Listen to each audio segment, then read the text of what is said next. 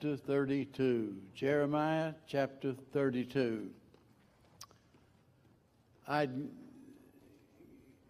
given serious consideration to not preaching tonight and just turn it all over to the campers, but I want to preach a certain message next week uh, that I don't feel comfortable preaching until after I've uh, preached this message tonight. Next week, the title of the message is going to be The Ability to Do. The ability to do. And boy, do we ever need that. The ability to do because we can't do it ourselves. But that's next week. But before we think about that, we need to think about what God can do. And tonight I'm going to bring a message on the can do God.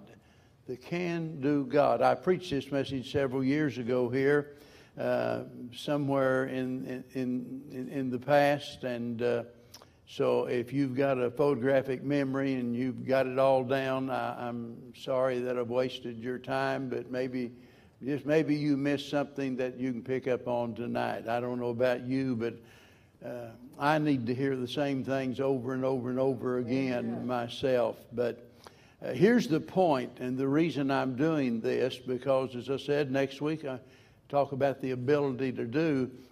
But before we consider the source of our strength, we need to consider the strength of our source. Amen. The strength of our source. And that's what we're looking at here this evening the strength of our source the can do God. Now, I don't think there's anyone here to be so foolish as to say, well, I, I don't need any help.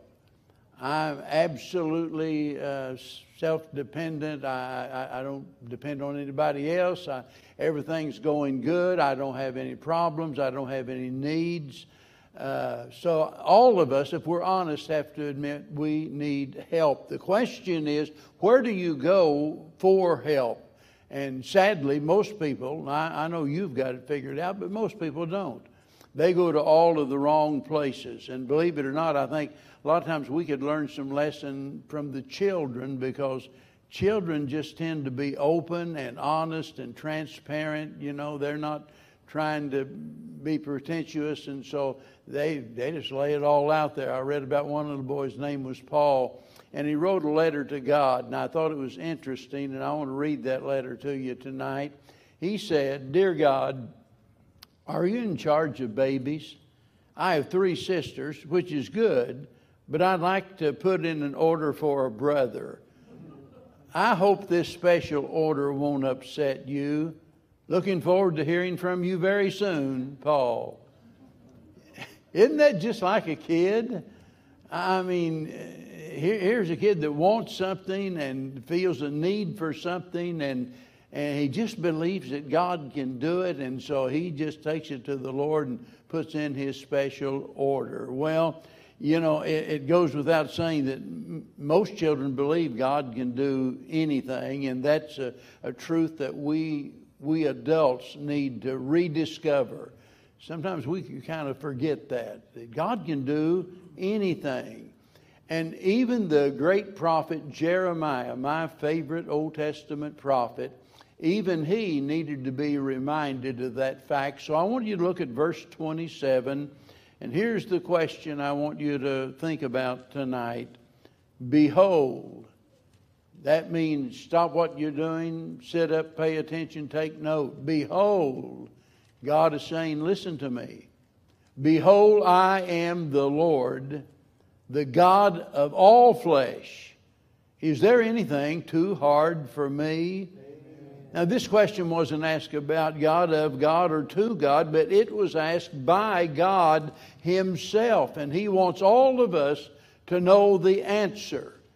The only other time uh, that I know of in the Bible that God asked that question was over in Genesis chapter 18, where Sarah laughed whenever God told Abraham that he was going to have a son uh, in, in, in, their old age, and she laughed. And, and God made that statement Is anything too hard for me? And so I want you to notice here that God is asking this question uh, to Jeremiah. And by the way, Jeremiah already knew the answer. Look at verse 17. Jeremiah says, Oh, Lord God, behold, thou hast made the heaven and the earth by thy great power and stretched out arm, and there's nothing too hard for thee. Jeremiah already knew the answer to the question, and yet God is asking him that very question. Since that's true, then we need to give serious consideration to this text because in this, there are four things that leap out at me whenever I think about this statement. Number one, there's no promise that God can't keep. Look at verse 22. He says, and has given them the land, talking about what God did for Israel, which thou didst swear to their fathers to give them a land flowing with milk and honey. Now, notice the promise had been made way back to their forefathers. And now he's saying that God has given them this land. But mark it down, and we have scriptural evidence that there were many occasions where the Israelites became doubtful and they wondered if this promise would ever come true. And now here we see evidence of the fact that God kept his promise. There was a teacher many years ago, the name of Everett Storms, and he spent 18 months going through the Bible looking for all of the promises in the Bible he concluded that there are 8,810 promises, but here's the, here's the point 7,787 of those were made by God to man. Now, I can't vouch for the accuracy of that, and I'm not going to spend the next 18 months looking up all of the promises in the Bible.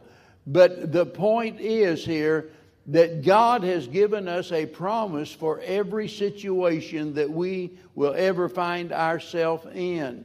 And just as God kept the promise with ancient Israel, and believe me, if you know anything about their history, and many of you do, you know there were times it looked like the party's over. I mean, hey, this is. Uh, uh, this is the end of the game. We've lost. We've failed. We're, we'll never get to the promised land. That's what, what it looked like, and yet God kept His promise. Do you realize that your only chance of getting to heaven is if God keeps His promise? That, everything is depending upon the promise of God. And that's why we can know for certain that we're saved. We know for sure that we're going to heaven. As Titus 1 2 says, in hope of eternal life, which the God that cannot lie promised before the world began. God can't lie. And whenever the Lord says, Whosoever shall call upon the name of the Lord shall be saved, and Jesus said, He that cometh unto me I will in no wise cast out, and all of those other promises related to salvation, when the Lord gives us those promises, we can rest assured that He is not going to fail. There's no promise that God can't keep. Amen. During this coronavirus and other difficult times in our life, we come face to face with needs and situations that we don't understand, questions that we can't answer, and we need to fall back on the promises of God I, you know, it would be easy just to curl up in a ball in the corner somewhere and cry yourself to sleep because the world is so horrible and so terrible. I've got news for you. We have a God that is that is greater than the world, and so God keeps His promises. Secondly, there's no prayer that God can't answer. Now, all of this is related to our text. I've been talking about the fulfilling of his promises in that regards. And, if you look at Jeremiah 33, just turn over one page, verse 3. Here, in, in fact, when you get the prayer prompter, this is the verse I chose to, to put on there with each issue of the prayer prompter.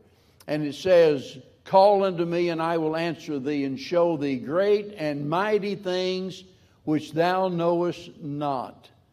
That was the promise that God had given to the children of Israel. And if you want to really appreciate this, what's recorded in chapter number 32, God had said to the Chaldeans, if you go back, for example, I'm not going to read all of the verses, but I'll give you the, I'll give you the, the place where, where this is found. Verses 1 through 5, he says that the Chaldeans are going to besiege Jerusalem and take their land. How about that? I, I mean, uh, uh, here, here we see God has fulfilled his promise. He's brought them into the promised land. Now he turns right around and, and says the Chaldeans are going to come in and take it all away from you. Well, I mean, that's pretty discouraging, right? I mean, how would you feel if God Himself told you you're going to lose everything you've got next week? Well, no doubt you'd be down in the dumps. But now, verse 6 through 12, God instructed Jeremiah to go out and to purchase a field. From the natural standpoint, this makes no sense at all. Why would you waste money on real estate when you know it's going to be taken away from you? And God says, Go out there and purchase this field. And that's exactly what he did. And way back in verse number 11, he says, So I took evidence of the purchase both that which was sealed according to the law and custom and that which was open. In other words, today we'd say, I registered it down at the courthouse. I've got evidence of it. I went out just like God said. I don't understand why God wanted me to do that, but God told me to buy that field, and I took my hard earned money and I purchased the field, nevertheless, something that makes no sense whatsoever. But Jeremiah obeyed that promise because Jeremiah knew, based on what we're told in verses 13, 14, and 15, he knew that God was going to restore the land. The Chaldeans are going to take it from you, but I'm going to give it back to you. See, it's based on a promise that God had made, and here we find the, the, the, the encouragement of prayer where God says, you call unto me, and I will answer thee, and I'll show thee great and mighty things that you don't know anything about. When you get down to verse 37 through verse 41, that phrase, I will, is found nine times. In other words, God gives a promise that we have both the right and the responsibility to pray for. If God promised it, we ought to pray for it. Amen. So many times God gives these wonderful, exceeding great and precious promises, and you know, we got it in our mind. Well, if He wants to do it, He'll do it. Why should I ask? If that's what God wants to do, who's going to stop Him? He'll do it anyway. No, God expects us to pray about those matters. We become the means whereby God does that which He has purposed for our life. We all know that God's not willing that any should perish, but that all should come to repentance. God wants people saved. Whenever unsaved people come into our congregation, mark it down, God wants them to be saved. And we ought to be praying that they will be saved.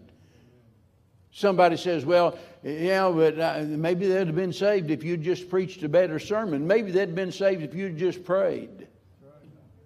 Now think about it. Because there's a whole lot more depending on your prayers than on my sermons. Because without prayer, my sermons are absolutely worthless. As is everything else we try to do. Everything hinges on this matter of prayer. And, and, and God wants us to understand that there's no prayer that He can't answer. He has the ability. Number three, Number three, there's no problem that God can't solve. Whenever you look at verse number 19, we see that Jeremiah reveals the fact that he knows that God is omnipotent. That is, he's all powerful and he's omniscient, that God knows all things. And when you understand that, you realize that there's no problem that God can't solve. He knows everything, He can do anything. And, and with, with our problems, whatever they are, if you think you don't have a problem, that's your biggest problem. It really is because if we'll examine ourselves in the light of God's Word and just go through it every day, that's one of the important things about us having Bible study every single day of our life. We get into the Word and God speaks to us through the Word and God reveals those things through His Word that's displeasing in His sight. And that means I've got a problem. Because if my lifestyle, if my conduct, if my attitude is problematic with God, then I've got a serious problem. We all have problems, that we have a God that's bigger than any problem. What is your problem tonight? Think about it. What is your problem? You're probably thinking, well, which one? Well, that's what. I'm, which maybe it's a medical problem. Uh, good to see Don back, and other, we had others this morning, folks that have recovered from the COVID uh, virus. Thank God for that. And there are others with health issues, people that are in dire need right now of God's touch concerning their medical problems. And I'm glad that we have a God who is the great physician. There's no medical problem you'll ever have that God can't solve.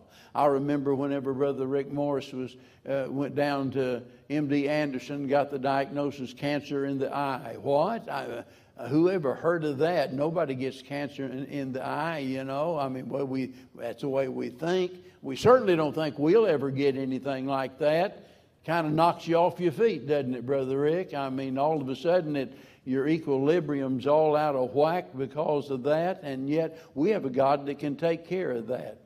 You say, Well, I don't have a medical problem, I got a money problem. Well, I got good news for you. Our God owns the cattle on a thousand hills. Amen. Our God is able to meet those money problems. You say, Well, I got something worse than that. I got a marriage problem. Yeah, you do. That can be worse than any of the problems I've been talking about here tonight. But listen, the Lord made the first message and He can mend your marriage. Don't you ever dare give up on your marriage. Don't ever even think about that D word. Get it out of your mind forever and realize that when you enter into that relationship, that it's for better, for worse, for richer, for poor, in sickness and in health, and whatever it is, you're in it for the long haul until death do you part. You see. And God can mend that marriage. It's never beyond God's ability to put it back together. It might be tonight someone maybe has a moral problem. You know, I know we can really keep this stuff hidden a lot of times. And so, the last thing we want to do is to admit, you know, I've got a problem when it comes to the matter of morality. I got good news for you tonight. There's no problem too great for our God. He can make you a new creature, He, he can restore the years the locust have eaten. I mean, our God is able, whenever you've fallen flat on your face and you think you can never get up again, our God can get you back on your feet. Don't ever, ever think that, you know, you have fallen and, and as a result of that, that you can never be restored. That's just a lie. Someone said, I thought it was an interesting statement, said, every sin is the result, ultimately, of believing that God can't do something. Every sin ultimately is the result of believing that God can't do something. Somebody, let's say they steal money. Why, why would they do that? Well, maybe it is that, you know, that they believe that even God can't meet my needs. So I, so I, I got to feed my family. I'm going to steal what I need. It might be in regards to divorce. They come to the conclusion that even God can't reconcile this marriage. It's hopeless. And they feel that God can't put it back together, and consequently, they give up on it. What about suicide? There are people that have come to that place in their life to where they feel there is no use to even try to go on. The pain is too great. I just want to end it all. In other words, it's their belief that even God can't help me bear my burden. Even God can't relieve me of my pain. So I'm going to take matters into my own hands and I'll just kill myself. So maybe there's something to that statement. Every sin is the result ultimately of believing that God can't do something. Because when we believe that God can do anything, it changes our perspective on everything. Then, number four, and lastly, there is no person that God can't save. Amen. Oh, I tell you what, I've met some folks I have worked with some folks. I have dealt with them. I've talked to them over and over and over again about their need of salvation. And sometimes you just come to the conclusion that there's no hope. Notice verse 28.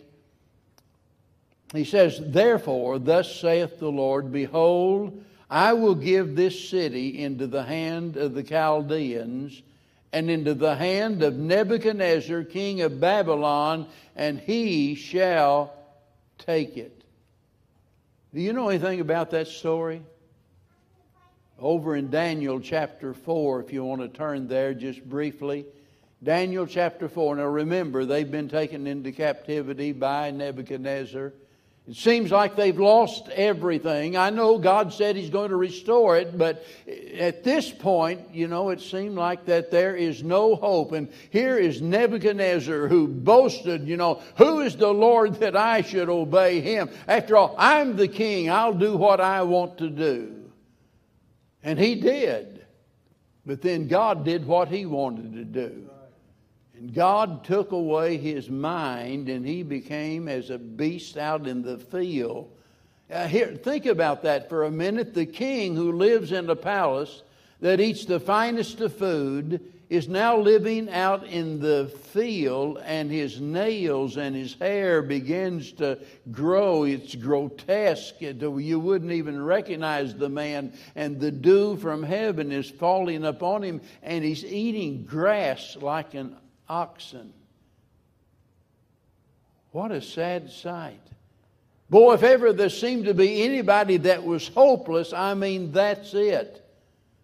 But boy, when God got through with him, it tells us in Daniel 4, verse 34 I, Nebuchadnezzar, lifted up mine eyes into the heavens, and mine understanding returned unto me, and I blessed the Most High, and I praised and honored him that liveth forever, whose dominion is an everlasting dominion, and his kingdom is from generation to generation. Uh, this is a heathen king that believed in many gods, and now he's reduced it all down to Jehovah God. And he says in verse 37 Now, after that horrible experience, after the revelation of God's mighty power, now I, Nebuchadnezzar, praise and extol and honor the King of heaven, all whose works are truth and his ways judgment. And those that walk in pride, he is able to abase. I'll tell you, if God can save a man like that, he can save anyone. Now, I mention this because every one of you can think of some dear loved one that's unsaved. Admittedly so. And it breaks your heart to think about them dying and going to hell. Whatever you do, don't you give up because there's no person that God can't save. It's like I heard many years ago said, I never met anyone who was so good that they didn't need to be saved, and no one that was so bad that they couldn't be saved. That's true. Regardless of how bad they are, down in the gutter of life, I want you to know that God can do whatever needs to be done. And more importantly, God wants you to understand that He can do whatever needs to be done. But listen, what God does is often the result of what we do. In other words, the promises are conditional. God says, If you'll call upon me, then I'll show you great and mighty things which you know not. You see, what God does is dependent upon what we do. We can't live in disobedience to God and expect to gain the blessings of God. I know folks that go from one problem to another. And if they would listen to me, I could tell them in 10 seconds exactly what their problem is. Their problem is they're living in disobedience to God. And I know that because I've got two eyes. I can see it. It's obvious that they eh, don't care anything about the will of God, and then they want to complain when everything goes wrong. No one sins successfully. That's a costly proposition when you decide to break God's commandments. For all of the negative things that we can think about in life, we have this one great positive. We have a can do God. The old circuit riding preacher uh, many years ago called Uncle Bud Robinson, he he made a statement. I jotted it down in my Bible so I'd never forget. It says, I'm standing on the promises, walking in his footprints, leaning on the everlasting arms, and drinking from the fountain that never shall run dry. And that ought to describe every one of us that we're living our life in that manner, totally dependent upon God we have a can do God, so let's not throw our hands up in despair and think if we stick our head out the door that we're going to get the COVID virus or something else. I believe in taking precautions. I believe in washing your hands. I believe in being careful and all of that. But it's nonsensical when we Christians act like God is dead and that we can't worship Him because of uh, we've been overcome by our fears. We have a God greater than our fears. And we need to stand up and show the world that we believe that God's able to do exceeding abundantly above all that we could ever ask or think.